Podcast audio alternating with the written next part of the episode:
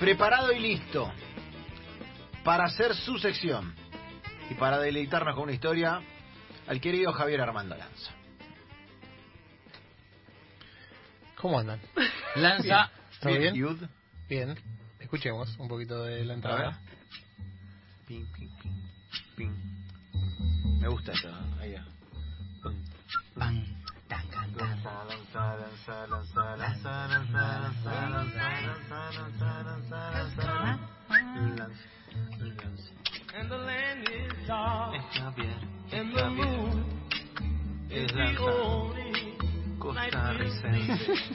Venía a jugar. Venía a jugar. No, I won't be afraid. Oh, I won't be La historia de que les traigo hoy está en, su- en un documental titulada The Long Shot. Es un documental que lo pueden ver y ver lo increíble de esta historia en Netflix. Que tiene que ver el deporte, lo rosa, y tiene que ver lo fundamental de cómo estar en el lugar indicado, en el momento indicado, le puede salvar la vida a una persona. ¿Cuántas veces hemos dicho o nos hemos hecho la pregunta de ¿qué hubiese pasado si Tal cosa. tal cosa? Bueno, la historia de hoy es quizás el que hubiese pasado si más grande que yo recuerde haber contado en este programa. Mira. Lo que se llama en guion el what if. El what if. What if, what if. Vamos eh, a irnos a Los Ángeles, LA. a LA, Me gusta LA. de donde es oriundo Juan Ignacio Catalán. Juan Ignacio Catalán. Allí, al sur de LA, se crió eh, con su hermano mayor y su hermano mayor se metía en unos líos. No estaba bien rodeado. Era el famoso entorno maligno. La oveja negra de la familia. El hermano mayor Mario se empezó a juntar con gente que no le convenía y lo arrastró a Juan Ignacio Catalán. Que después de empezar a crecer y pues ya tener registro y todo, se convirtió en el chofer de la banda de, de una banda que robaba autos. ¿Sí? Un día, una de esas salidas a robar salió mal y terminaron todos presos. Entró, salió, y Juan Ignacio Catalán, el protagonista de la historia, dijo que nunca más iba a volver a la cárcel. Se lo juró a él y a su familia. Uf. El día bisagra en esta historia es el 12 de agosto del 2003. ¿Qué pasó ese día? El protagonista de esta historia llamó a su mujer, o a su exmujer, o su pareja que estaban di- medio distanciados, para que vaya a dormir con él. Alma es la mujer. Le insistió, le insistió, le insistió, y la mujer terminó yendo. Durmieron juntos, y esa noche, según lo dice o lo recuerda el propio Juan Ignacio, él soñó con extraterrestres, que se lo venían a llevar. Da. Bueno, hasta ahí un sueño, una noche pesada. Cuando se despertó a las 5 de la mañana para ir a trabajar, todo normal, se subió al auto, fue con Alma porque trabajaban juntos, llegaron, estaba el padre de Juan eh, en el negocio, y cuando abre la puerta de su auto, decenas de policías apuntándolo a la cabeza diciéndole, bajate porque te vamos a cagar a tiros. Bueno, Policía yankee, está bien. Policía yankee. Picante, con, el, con la camarita en la. ¿Por la qué? punta del Sí, sí, patrullero. sí, sí. Estás detenido. Fue el... ¿Pero por qué? ¿Qué hice? Vengo de mi casa, vengo a trabajar. Porque asesinaste a Marta Puebla. No. ¿Quién es Marta Puebla? ¿O quién era Marta Puebla, mejor dicho? Una joven que había testificado en un juicio que tenía al hermano de Juan como el principal eh, acusado. El hermano estaba acusado de asesinato y tiroteo. Y Marta Puebla, la chica asesinada el 12 de marzo del 2003, había sido testigo. Volviendo para atrás, nos ponemos a ver qué había dicho Marta Puebla en ese, en ese juicio y le habían preguntado que, o le habían dicho que señale al autor del asesinato para que eh, señale al hermano de- del protagonista de esta, de esta historia. Y ella no dijo nada, no lo, no lo reconocís, dijo. El destino de Marta Puebla y de Juan Ignacio nunca más se volvió a cruzar hasta ese día. Lo acusaban a él de haber matado a una de las testigos en el juicio que terminó con el hermano en la cárcel. Los detectives que llevaron a cargo la investigación se llamaban se llaman Martin Piner y Juan Rodríguez. Que si ustedes ven el, el interrogatorio, les recuerdo que está en Netflix, eh, Long Shot se llama. Eh, básicamente están diciendo, bueno, decime cómo la mataste. Decime cómo la mataste, no te creo nada, so fuiste vos, ya sé que fuiste vos. Pero, ¿cómo? La maté si yo no hice nada. Estaba hasta las manos. ¿Qué pasó? ¿O cómo se iba a defender? Juan Ignacio Catalán. Llamó a uno de los mejores abogados de, de Los Ángeles. A Todd Melnick, un tipo Uh. que eh, defendía a los que estaban al horno y los sacaba. Era el mejor de todos. Era caro, de era caro, pero el mejor. Vamos al caso. A Puebla le asesinaron el 12 de marzo a las 22.43. Y la única testigo dijo que el asesino de Marta Puebla tenía bigote, igual que Juan. Opa. Está bueno, porque con el bigote solo no alcanza. Hacer- claro, iba a decir solo Esa era ¿Cómo la- se favor. llama el técnico de patronato? Claro, podía Pancho. Picó, Pablo. Pablo. ¿Quién era la que encargaba o la que se encargaba de, de la denuncia o del caso contra Juan Ignacio Catalán? Beth Silverman. Dicen, ¿quién es? La fiscal era nada más y nada menos que una fiscal que jamás había perdido una presentación No. y que en la que todos los casos que había presentado había mandado al acusado al corredor mortal, a la ejecución. Sí. Pena de muerte. Pena de muerte directo. No cárcel, no nada. Pena de muerte. El abogado se empieza a preocupar. No sabía nada cuando agarró el caso. Bueno, pero contame, ¿dónde estabas el 12 de marzo del 2003? Y usted me dice, hasta que ahora no tiene nada que ver con el deporte. Error. Porque antes de llamar a su mujer, a Alma, Juan Ignacio estaba en la cancha de los Dodgers. Yo estaba en la cancha de los Dodgers. Había comprado entradas para llevar a mi mamá por el Día de la Madre, que era el fin de semana, pero sabía que no iba a querer ir. Entonces fui con mi hija. Ese día los Dodgers, el 12 de marzo del 2003, jugaban contra los Bravos de Atlanta. Entonces la cortaba, cerraba, eh, perfecta. Detalles. Su única testigo era su hija, que tenía seis años. Lo cual su palabra no iba a ser muy... Muy tenía en cuenta a la hora de declarar.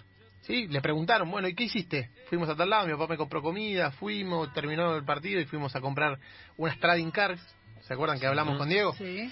Cuando terminó, bla, bla, bla, pero tenía seis años. Bueno, buscame las entradas, le dice el abogado. Dale, buenísimo. Las entradas las había comprado un revendedor. No tenían el nombre de Juan. Entonces no valía de nada. El abogado no quería perder. ¿Qué hizo? Llamó a los Dodgers. Hola, escuchame, ¿me dejas entrar al estadio quiero sacar fotos? Llamó al Donofrio de los dos. Llamó al Donofrio de los Dodgers y le dijo, che, escúchame, ¿me dejas entrar al estadio que quiero sacar fotos de dónde estaba, qué sé yo, a ver si encuentro alguna filmación que me... Va, saca fotos, se fija en todas las filmaciones deportivas que había, se fija, no encuentra nada. No. Estaba complicado el tema. Hasta que se fija el Donofrio de los Dodgers, el de prensa, que ese día había, vi- había habido una filmación porque Juan recordaba que en un momento no los dejaban pasar a su asiento porque estaban filmando. Y ahí aparece Carlos Bianchi. No, No. dale. No es Carlos Bianchi. Larry. El Larry David. Ah, Que estaba ok. grabando un episodio de Curb. Curb Your Your Enthusiasm. Enthusiasm. Gran serie. Gran serie. Espectacular. Gran serie en la cual... Pero aparece eh, en acción o en la. en Ahora el- voy, ahora voy a ir, sí, ahí voy a fijando. Eh, serie de HBO. HBO por eh, ley de ellos o por, por recomendación no da el crudo de ningún capítulo hasta que salga al aire, lógicamente. Se fijan quién estaba, estaba Larry David. Llaman a la productora, mirá, me pasa esto, necesito que me manden todos los, porque tengo a este pibe que lo acusan de y no me creen y no consigo ningún... Bueno, que sí, que no, que sí, que no, que sí, se los dan. Empiezan a buscar, empiezan a buscar, empiezan a buscar, a buscar. Nada, nada, nada, nada. El, el abogado empieza a perder la, Esperanza. la esperanza. Hasta que en el último video se ve como Larry David está subiendo la escalera y un mal productor, mal productor, cede ante la, ante la insistencia de Juan y de su hija que habían salido porque la hija necesitaba ir al baño.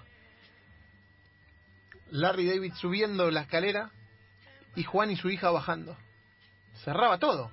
¿Por qué? Porque en la placa de coso está el horario. Recordemos, el asesinato de Marta Puebla había sido 22.43. Bueno, lo logramos, dijo el señor abogado de Gozo, de, de Juan Ignacio Catalán. No, ¿Cómo que no? eran las nueve y cuarto cuando. No. grabaron el momento en el que efectivamente estaban en la cancha de los Dodgers, estaban en ese momento ahí, pero todavía la coartada no servía. Le ¿Por qué? Porque le daba tiempo para llegar al otro. Paso siguiente, con ya la aguja casi entrando en el brazo de Juan Ignacio Catalán. Las llamadas telefónicas.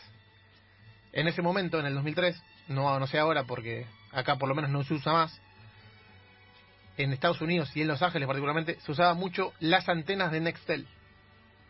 Claro. Entonces. ¿cuál fue el próximo paso? ¿De dónde?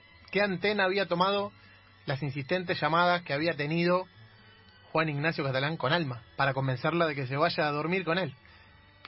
Que sí, que no, que sí, que no, que si había pagado en efectivo el ticket de las tarjetas después de terminar el partido, porque encima se fueron antes, porque los Dodgers que empataban 4 a 4 en la última entrada les metieron siete, entra- siete carreras seguidas y Juan dijo vámonos antes de que nos agarre todo el, el tráfico y terminaron descubriendo que gracias a la tecnología y a la antena que usaban para detectar de dónde había salido la llamada que al horario un ratito antes, póngale 22 30, 22 25, 22 15 Juan Ignacio Catalán todavía estaba en las inmediaciones del estadio, por lo cual era imposible La que haya triangulación, sido- ¿no? La triangulación de la antena. el asesinado el, el asesino de Marta Puebla. Po, po. Segunda parte del caso. Investigan por qué habían dicho que la testigo que había dicho que había sido Juan Ignacio Catalán había marcado dentro de las fotos que le habían mandado sobre los supuestos testigos eh, que era él. Y nombré a dos detectives. Bueno, uno de los dos detectives era el que había Hecho la... hecho el dibujito sobre la cara de Juan Ignacio Catalán. Lo más gracioso de todo esto, o lo más lamentable de todo esto, es que no los echaron a los dos. No.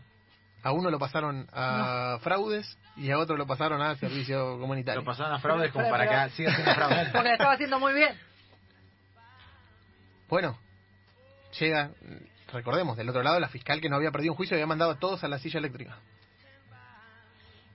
La jueza le hace ver el, el- el- el caso porque no tenía ningún ningún indicio que había sido, pero tampoco le daban los tiempos todavía para librarlo de todo. La decisión era por sí o por no. Si era por sí, iba directamente a la silla. Se sienta, lo piensa un día, dos, se lo da a los hijos, los hijos lo miran, le dan su opinión. Ella estaba muy descolocada, porque no sabía qué decir. Hasta que se sentó delante de todos y dijo, la testigo no puede haber dicho que, o no puede aseverar que, desde el lugar donde estaba, con la Chevy azul, y que fue el auto que desde el cual salió el disparo a- hacia Marta Puebla, el que había efectuado el disparo se- había sido Juan Ignacio Catalán.